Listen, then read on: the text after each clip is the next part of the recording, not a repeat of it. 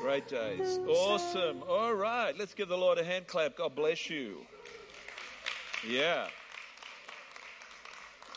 Well, there is so much happening in the world at this. Oh, my Lord. Where do I start? Um, I, usually, I have something um, prophetic to say, especially uh, around world events. Uh, yesterday was a massive event. Whether you like the monarchy or not, uh, the world's biggest church service just went live to 300 million people uh, worldwide, and they were taken through the coronation of the king, uh, King Charles III, uh, and he has been ceremoniously anointed, just like we anointed the, the young people folk. Um, and let, let me just say this that you've probably heard our speakers struggling, but those speakers uh, we've had for 20 plus years, I think. Uh, and back in the day, in 97, 98, 99, I think it was 99, our On Fire youth group, which was about 100 kids at that, at that, that time, on fire for Jesus uh, singing songs like History Makers. Does anyone remember the song uh, Delirious History Makers? And um, these kids were on fire and they were just full tilt boogie into Jesus. Um, and they were praying, they were worshiping, they were singing the anthems of God ministering to the world, not just to their youth group, but to the nation and nations. It was part of the move of God of the 90s. Um, and, it, and I tell you what, uh, they used to meet Friday night, I believe, in the Wyong High School. They, we started off in the primary school, but then it was the high school. And they used to take offerings up. These kids would give also. They would give. And they took it upon themselves because they used to really give. Uh, to buy the church a sound system, which wasn't a real lot of money back then but it certainly, um, it certainly was a blessing to the church. And so slowly over the years, the subs went. So the subs don't work; they're just they're just decoration. um, now they're telling me the horns are going, and uh, and it's crackling and popping. But you know what? I just felt the anointing still coming through. The, the guys, you did so well. The worship came through, didn't it not? And, and, and so, you know, but the good news is we are on the brink of a forefront visiting us, and we hope that they will install a new system. So that is a wonderful day because the sound system was not the priority when we first landed in this building. It was about putting the elevation room on, and the men of the church mostly built that. The frame was put up by steel fabricators, but the men literally of this church furbished that and we saved ourselves a fortune. So thank you so much, Lord, that we've always had the where for all. Now, prophetically, I was going to say something about isn't it wonderful that Gen Z worldwide are coming alive to God? Uh, and, and I just sense that we needed to anoint them here on the altar and because I do believe they will usher in and they already are part of a move of God. So we're not playing church anymore. I call it Cubby House Church. We're not playing Cubby House Church anymore. Uh, we are playing, we are literally uh, realizing that we need every generation, they're saying four generations, the boomers, the X's, the millennials, and the Gen Zs, we're all going to be running together and because uh, the hearts of the fathers are returning to the children, children of the fathers, amen. And the Spirit of the Lord will do that. Um, isn't it unfortunate to see Harry, you know, behind a big hat, uh, you know, and this is the curse that's been on this world that. Uh, you know, children have been broken up from their families. And there, there it was, uh, openly, you know, with this ugly story of Harry being separated um, through a lot of, anyway, uh, through, anyway, I won't even go there because Uh, but it is a depiction and a symbol again of the way the world is. Yesterday, this uh, apparently in the coronation. So I just want to I want to get into a communion in about seven eight minutes time. Uh, but I, I want to tease out and to help some people with the coronation. For me, I watched some of it on my iPhone. Julia was doing praying, of course, and I was watching the service. The music was resplendent. Uh, the, the ceremony. Now, England is one of the few countries that have this ascension through of their leadership, their king and their queen, through the uh, evangelical church, uh, you know, the Church of England. And when they do it, when they anoint their people, uh, they really do it, you know, to the most magnificent standard. Uh, and you could see that. Uh, who watched any of it yesterday? I know some of you people have a sore point about the monarchy, but it's, you know, the thing is that they had a church service, guys, a Christian, a Christian church service, anointing, and then they presented this Bible. Could you just put up that colorful, uh, wonderful to see the central role of the Bible at the heart of the coronation service? Uh, it read, it sung, it's present in the sixth century Augustine Gospels. There's a picture there. It's a colorful picture. Can I have that? Uh, and it is presented to the king with the most extraordinary. This was presented. Did anyone see that? I missed that. It was pre- I missed that. I've got to watch it. It was presented to the king with the most extraordinary decoration. I had to look this up. I didn't know what this Bible was about, but it's the sixth century, preserved, supernaturally preserved from the sixth century to now. Uh, and, and, and they say things, declare things like this as it's handed to him. We present you with this book, the most valuable thing that this world affords. This is sixth century, guys, book. Can you? and, and then another statement here is wisdom. This is the royal law. These are the lively oracles of God. Another statement Blessed is he that readeth, and that they hear the words of this book, that keep and do the things contained in it. Uh, and again, for these are the words of eternal life, able to make you wise and happy in this world, nay, wise unto salvation, and so happy forevermore through faith which is in Christ Jesus, to whom be glory forever and ever. So, this is the sixth century Gospels of Augustine of Canterbury, are the oldest surviving illustrated Latin Gospels in the world and the oldest non archaeological artifact of any kind to have survived in England, continuously owned and used for 1400 years. you know what I'm saying? And um, it, it was an amazing. And so, whatever you think, um, about the coronation, it had at the basis of it, the basic format was all about our King, King Jesus. Amen.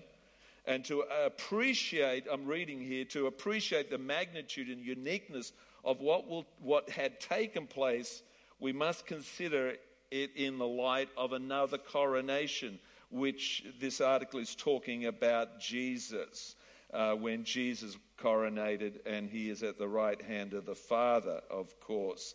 But I'll, I'll just, just duck down to here. And that was through the cross. You can show that photo. That is awesome. Uh, when Jesus was declared king. And of course, when he ascended and was presented to the Father at the right hand of the Father. And, um, and then the dec- and it goes into, and it went into this, I guess. The declaration of King Charles as king will likewise begin with a procession.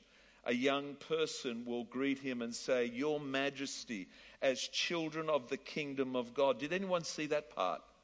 Did, did you see that part? Oh, I'd love to have saw, saw that. Your Majesty, as children of the kingdom of God, we welcome you in the name of the King of Kings, Prince Charles. He's getting dragged through the ceremony because I think it's safe to say I'm not sure how chuffed uh, Prince Charles is about swearing allegiance to Jesus Christ. Uh, I, I, don't want to, because uh, I know I've got a lot of youth here and kids, so there's some things I'm not going to be able to say. But I think some of us know that King Charles is toeing another line amen, that will end up about the reset and, and global situation. So, but I, I, don't want to burst anyone's bubble, but King Charles, uh, and then there was another, another segment there where he was, you know, almost, uh, you know, derobed, and he was anointed like Jesus was anointed. He was anointed like we anointed. And, uh, and it was, they said that was powerful. Was that a powerful moment? To see King Charles disrobed and then all this anointing going on, anointing all over his body.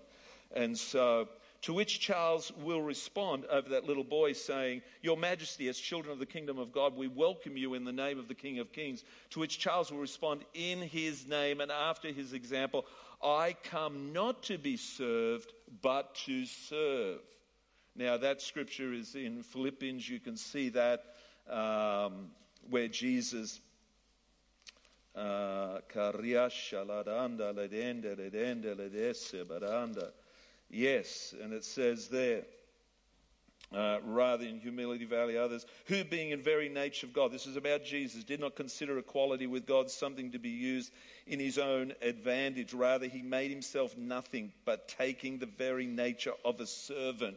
This is our Jesus. This is, this is, a, this is, this is about Jesus in Philippians chapter 2 being made in human likeness and being found in appearance as a man, he humbled himself, but becoming obedient to death, even death on a cross.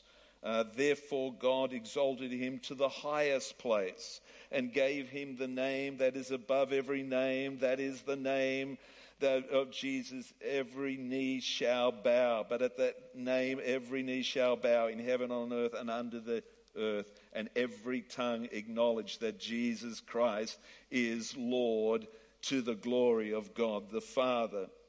From, amen. So to which Charles will respond, and he responded from the start, the tone is shockingly humble, they're saying, influenced by the king who made himself nothing, taking the nature of a servant, humbly himself even to the point of death on the cross. Philippians 2, 6 and 8, I just read it. And then there's a series of prayers, and we'll mark the beginning of the Holy Communion service. So can we just hand the communion out because we're talking about the King of Kings? But I want to talk about the, the priest the high priest and us being priests. I've got to condense that because my time is, is gone. Um, and, and so I want to crunch that and I want to talk about what I believe God is doing. Um, that just like uh, King Charles, he is, he is being ordained to be a priest and a king, and Jesus was a priest and king.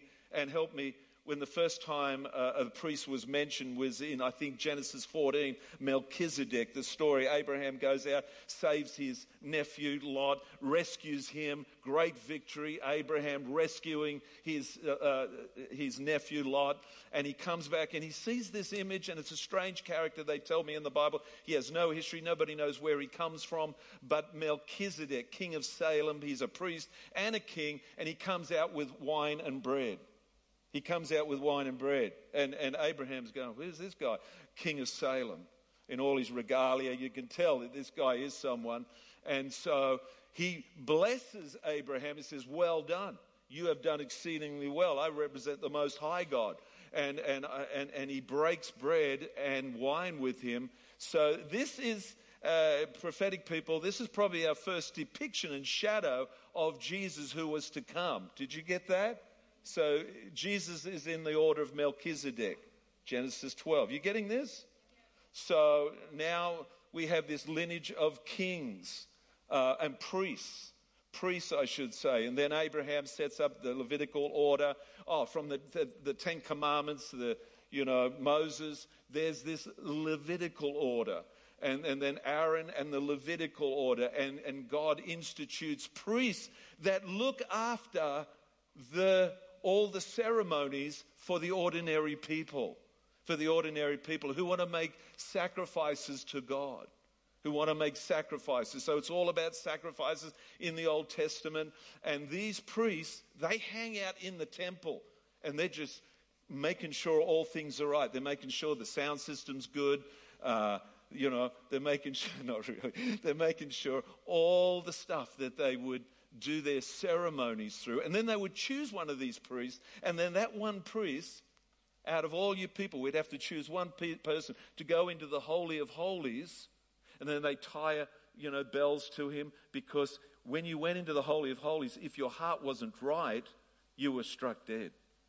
And, and, and so they'd go behind the curtain because God was kept behind a curtain one foot thick. How, foot, how thick was the curtain that ripped when Jesus died on the cross? The curtain was ripped from top to bottom. It was one foot thick. Oh my Lord.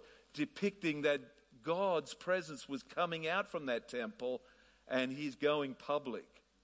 And it's for you and I to, par, to, to, to partake of and befriend and, and, and allow God to minister to us by the Holy Spirit. So this priesthood began way back. Thank you so much. King Charles will be anointed with oil, just as Jesus called the Messiah the anointed. Traditionally, the monarch is anointed in simple linen clothes with symbolized humility. Okay, so that's probably when he was de, de, um, before the, the presentation of the various regalia royal symbols full of allusion to the kingship of Jesus. The royal garments symbolize the priestly character of the monarchy. Jesus is the great king and the great high priest under him. Charles is to be king and priest over the United Kingdom. The ring symbolizes the wedding of the king and country and is a sign of the covenant sworn this day between God and king, king and people. Did anyone see Charles have a king placed on his finger? Is that how it worked? Yep. The sword is a sign and a symbol not of judgment but of justice, not of might but of mercy. The enormous gold orb is surmounted. If you've got a photo of that, you can put it up. Is, is surmounted by a diamond studded cross, a reminder that the kingdoms of this world are become the kingdoms of our Lord and of our Christ.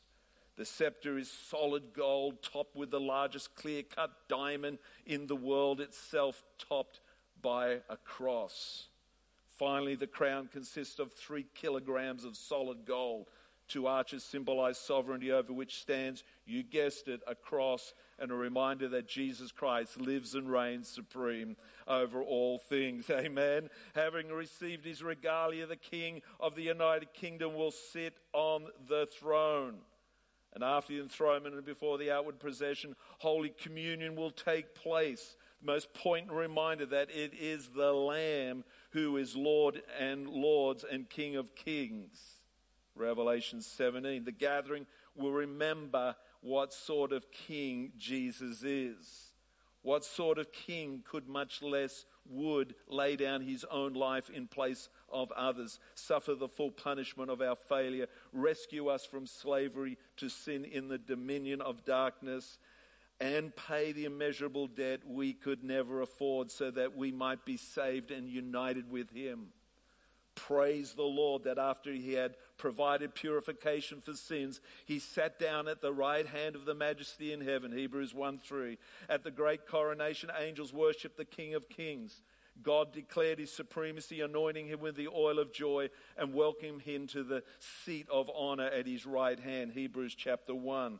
So the coronation of King Charles III yesterday was a ceremony of both profound solemnity and great celebration. And at the end of the day, a new monarch will sit on the throne. Yes, from start to finish, both subtly and overly uh, the ultimate focus will be on Jesus, the King of Kings.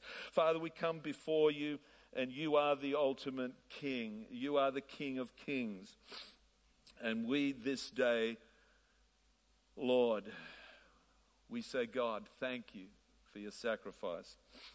Thank you that, Lord, that you paid a great price for our bodies to be healed, to be cleansed, to be Lord, for the remission of sins. And Lord, we partake of this bread together in unity together, that you do that and can do it. And Lord, we believe it thus so. Amen. You can take that now. Amen together. And this wine, this juice represents your blood that was shed for the forgiveness of sins, Lord God. And so, Father, we partake of it together in unity. That, Lord, as we do, we would commune with you, that you would heal us, bless us, invigorate us with the life and the glory of King Jesus. And the saints say, Amen. Amen. You can take that together. So, whatever you thought about the, about the monarchy yesterday, and I just give me 10 minutes now because um, I do want to say this that King Charles was anointed king and priest. Uh, but I want to declare to you that you, my friend, are a priest. And I believe we're coming into a time when people will understand, just like the priests of the Old Testament, who were to prepare and furnish the temple so God's people could come in. I believe the people of God, and thank you so much for the people that are already doing this. Give them a hand clap that people understand as a priest that they, they prepare this place. They, well, they, they don't clean it. We have a beautiful lady, an Anglican lady that cleans this place such a wonderful one. She says, I just love the church. Uh, this is a great privilege for me to clean this church. She's a commercial cleaner. Tried to get a clean my house, but she won't do it. She's she got she, anyway. But um, she comes and she cleans this place head to toe, and and we love her. Uh, for doing it. But I tell you what, we are those people who are priests who prepare when we worship and come unto the house of God and we worship collectively like this, we are preparing an environment for people to come and encounter God, hear God, and meet with God. And that's what you are. But I've got to back it up because that's not good enough just to say that. I've got to give you some scripture. Amen. So if you went back into the Old Testament, you would see that the priesthood was very, very important. All right, now here it is. Uh, let me just get this point across to you. Every priest in the Old Testament was appointed by man, but including King Charles, but Jesus was appointed by God. And because of that, we have a high priest, the Bible says, a high priest. Because, all right, I'm just mindful, I've got young people, I want them to understand this. Priests stand between God and mankind. Priests stand before God and people who need God. And, and, and, to make that very serious and to make it look like they, they, they do that, sometimes in some church circles, they dress up with all that regalia, all that, you know, pomp and ceremony outfit. Do you reckon we should get one of those, Jules? Do you, do you reckon? I mean, no, each to their own, each to their own.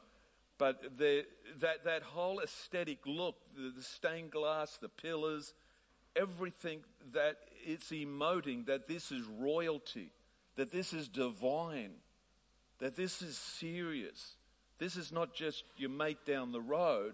And that's why for us, the lines get a bit blurred.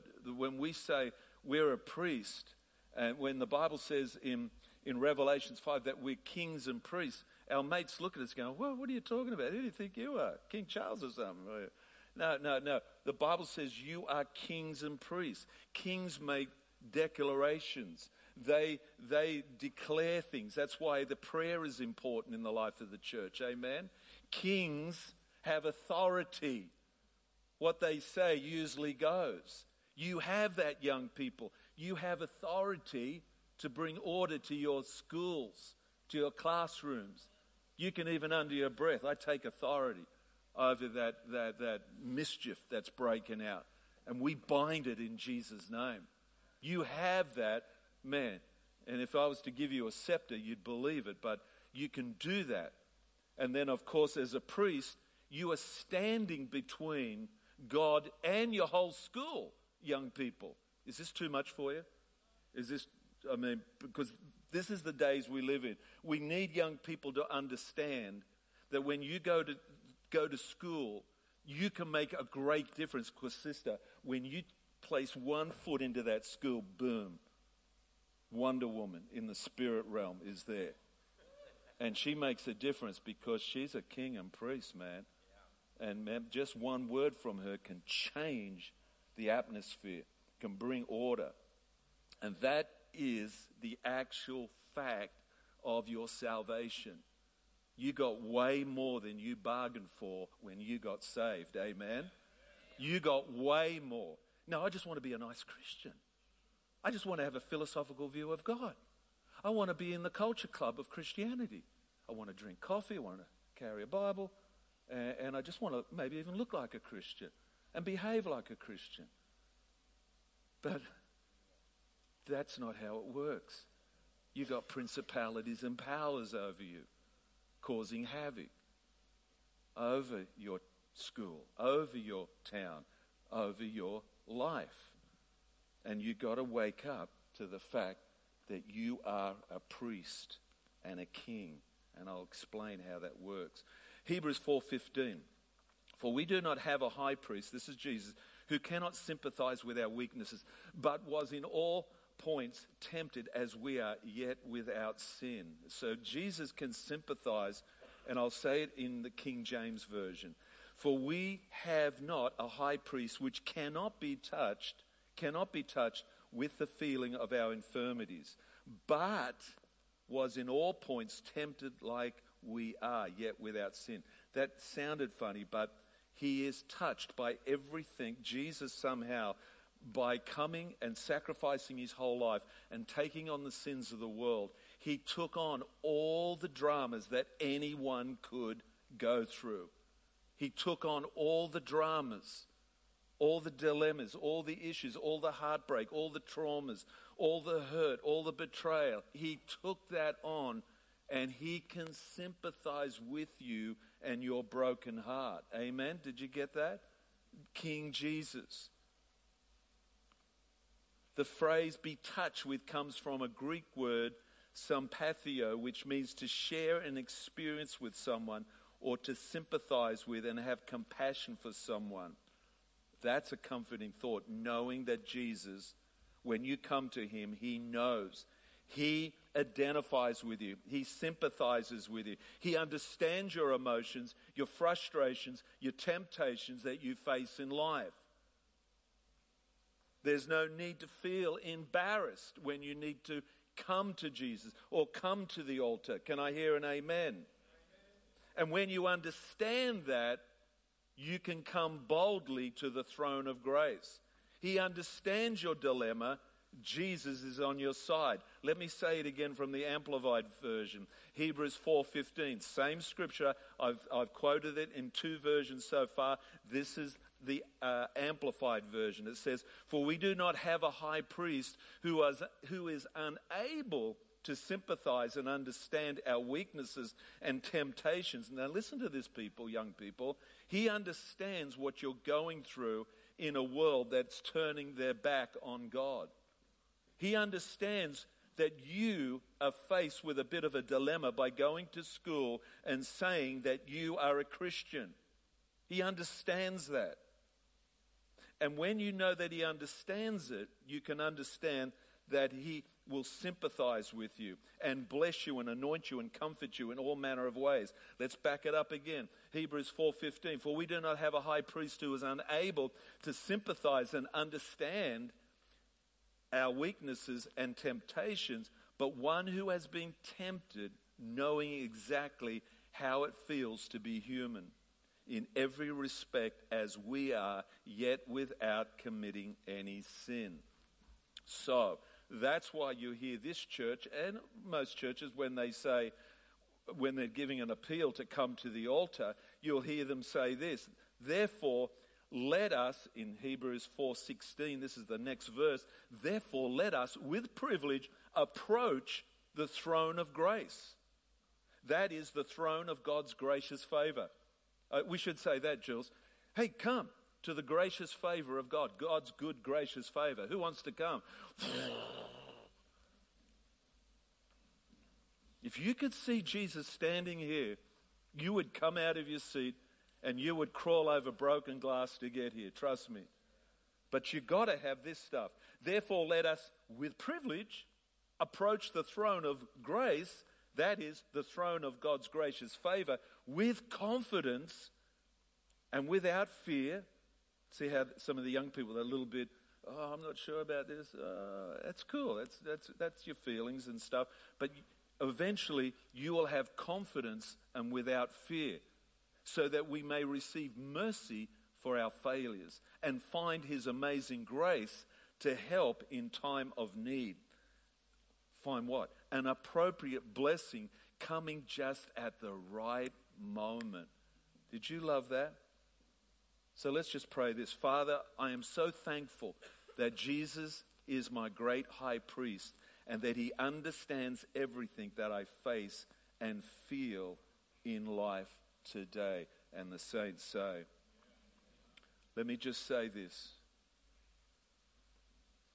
Jeremiah 29, verse 12, and yes, you quote Jeremiah 29, verse 11 all the time. Beloved, I know the plans I have for you plans to not harm you, plans to bless you and prosper you in all your life. Amen. This is the next verse I want to quote. Then you will call upon me and go and pray to me, and I will listen to you. And you will seek me and find me when you search for me with all your heart. I will be found by you, says the Lord, and I will bring you back from captivity. What is God saying? That He wants to rescue all the people all around us. He wants to release them from captivity. And, and if we seek Him with all of our heart, I believe that we can be the priests that stand in the gap and rescue so many people that need Jesus. Let me read this uh, prophecy to you. Amid the swirl and instability, a seismic shift is happening in you, around you, in the heavenly realms. Everything is moving, turning, resetting, realigning. It is unsettling. You can sense something bubbling, rising, stirring, emerging. It can feel difficult to find a secure footing. A monumental shift is happening. The kingdom is advancing, but the opposition is fierce. The Spirit has been brooding and covering over the nations. The prophetic decrees and prayers of the saints have been heard. The Father is creating something new. It's unclear and not yet defined yet. It may not be how you expect it to look, but it's coming. It's accelerating and gaining momentum. It's getting closer and clearer. Can you feel it? Can you see it, folks? You won't have to push it too hard or force it to happen. But also don't come, become passive and complacent. Perceive that it can become through the eyes of faith. Lean into it, take hold of it, steward it, tend to it. In the kingdom, things are slow, slow, slow, and then swift. It comes. We wait, we wait, we wait, and then suddenly it appears like it already has in Asbury, in our church, in other churches. God is turning up. This is how it's going to happen. God is moving and He wants you to become part of that move of God. Signs will begin manifesting all around you, and they are. You will see a demonstration of the Spirit's power, and we already have. As we move through 2023, God wants to pull down strongholds that are stopping you to walk in this new move of God. You will require courage and to step into that new. Major adju- adjustments may be required. The stage is being reset. You are being positioned into place. The window of opportunity to make a bold and brave move is upon you. This is a catalyzing moment. To catalyze means to cause something to happen or to accelerate in process. there seems to be an acceleration, an intensification of significant events happening on a global geopolitical scale as the nations continue to shift and shake. But there will be also significant personal changes happening in you and around you. It's time, it's time, people of God, to move with God. If you seek Him, if you discern and unreservedly obey the Lord, you will look back at this period as a defining moment. Jesus said, You will see greater things than these. John 1:50, Luke 12:32. Do not fear, little flock, for it is your Father's good pleasure to give you the kingdom. 1 Corinthians 2 9. But as it is written, eye has not seen, nor ear has heard, nor have entered into the heart of man the things which God has prepared for those who love him. Sometimes, the more hopeless our circumstances may seem, the more we become aware of God's provision, His comfort, His nearness in ways we never would have looked for or been aware before talking about prayers and thrones and kings and priests. Revelations 5 7, and I'm nearly done. Then he came and took the scroll out of the right hand of him who sat on the throne. Verse 8. Now, when he had taken the scroll, the four living creatures and the 24 elders fell down before the Lamb, each having a harp and golden bowls full of incense, which are the prayers of the saints. That's you, my friend. And they sang a new song saying, You are worthy to take the scroll and to open its seals, for you were slain and have redeemed us to God by your blood out of every tribe, tongue, and people and nation. And verse 10, and have made us kings and priests to our God. Did you pick that up? Did you get that? You've been made kings and priests to our God, and we shall reign on this earth. If you're a follower of Jesus, you've received the free gift of eternal life in Christ Jesus, which was purchased by his death. Then you are part of a vast kingdom comprising people of every tribe, language, and nation. And you, my friend, are a priest. Together we are a kingdom of priests. This is the shift I'm talking about here right now. It means two things being a priest. It means serving and reigning.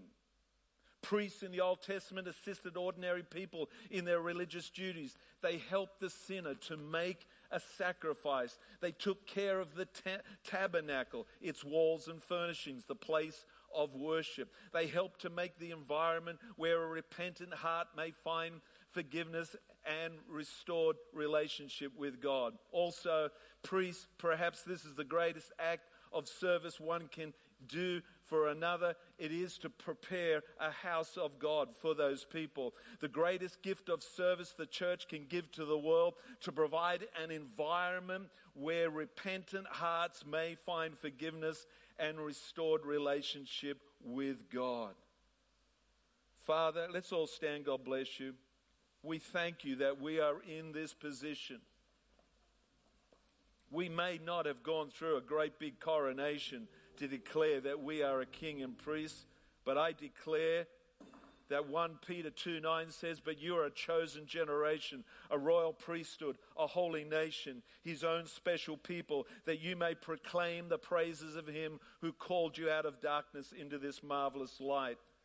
A kingdom of priests serving and reigning, called to prov- provide an environment where repentant hearts can find God. Pulling down strongholds in minds and hearts is what God is doing. That's what the Spirit of the Lord is doing. He's in the season of pulling down strongholds. Once you recognize the stronghold, the next step is to come with repentance and allow the Lord, through your honesty, honesty and your humble spirit, to expose that stronghold that's in your mind and heart. Pray, pray this. Test me, O Lord. Try me. Examine my heart and my heart, Lord. It says in Psalm 51. 2 Corinthians 10:4 for the weapons of our warfare are not carnal but mighty in God in pulling down strongholds in the mind and the heart casting down arguments and every high thing that exalts itself against the knowledge of God bringing every thought captive to the obedience of Christ I declare God is intersecting with our lives to bring revelation and understanding and sometimes we need to allow the pulling down of strongholds Psalm 84, verse 4 Blessed are those who dwell in your house, they will still be praising you. Blessed is the man whose strength is in you, whose heart is set on a pilgrimage as they pass through the valley of Baca. That means weeping. They make it a spring in that valley, my friend, where you are. God's going to provide, He's going to provide an anointing, a spring. He's going to provide showers of glory. They make it a spring. The rain covers it with pools. They go from strength to strength. Out of this place where you are going through the valley of anguish, the valley of turmoil, the valley the, the valley of, of trauma, God's going to bring you out. Each one will be before God and you will be given strength. Someone is walking through the valley of weeping in this house this morning. I declare it will become a, a place of strength. Strength meaning in the Hebrew word chayil. In this case is a Hebrew word that means travail or giving birth. God's giving birth through something in your life. Through this valley that you've been through, this valley of Baca. When we walk in faith and preserve through the hard places of strength, chayil, that strength will be with you. 2 Timothy 2:12 If we endure we shall reign with him. Father, you've been doing a transforming work in the body of Christ, especially in this church with the people we know and others that we know, which has been difficult for some. But those trials may be the conduit to bring us to new levels. Father, help us not miss the shifting of times and seasons God wants to do in our lives. Let's keep faithfully moving on. It may seem difficult, we may not understand what is happening at this time, but keep pressing forward, people of God. Allow God to do what is necessary to bring you into the new things by this, casting down imaginations and every high thing that exalts itself against the knowledge of God and bringing you out of captivity. We take every thought captive, Lord. We take every argument, every vain imagination, we take it captive right now. And we lay it before you, God.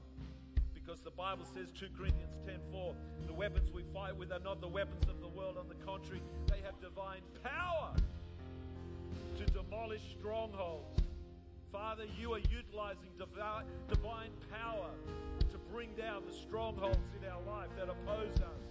All those things against the knowledge of God. Hosea 4:1. Hear the word of the Lord. Hear the word of the Lord. Proverbs 2:6 For the Lord gives wisdom. From his mouth come knowledge and understanding. Just lift your hands up like this and just say, Lord, give me wisdom. Lord, I want to hear from your mouth knowledge and wisdom. And we declare 2 Timothy 3:16, all scripture is God breathed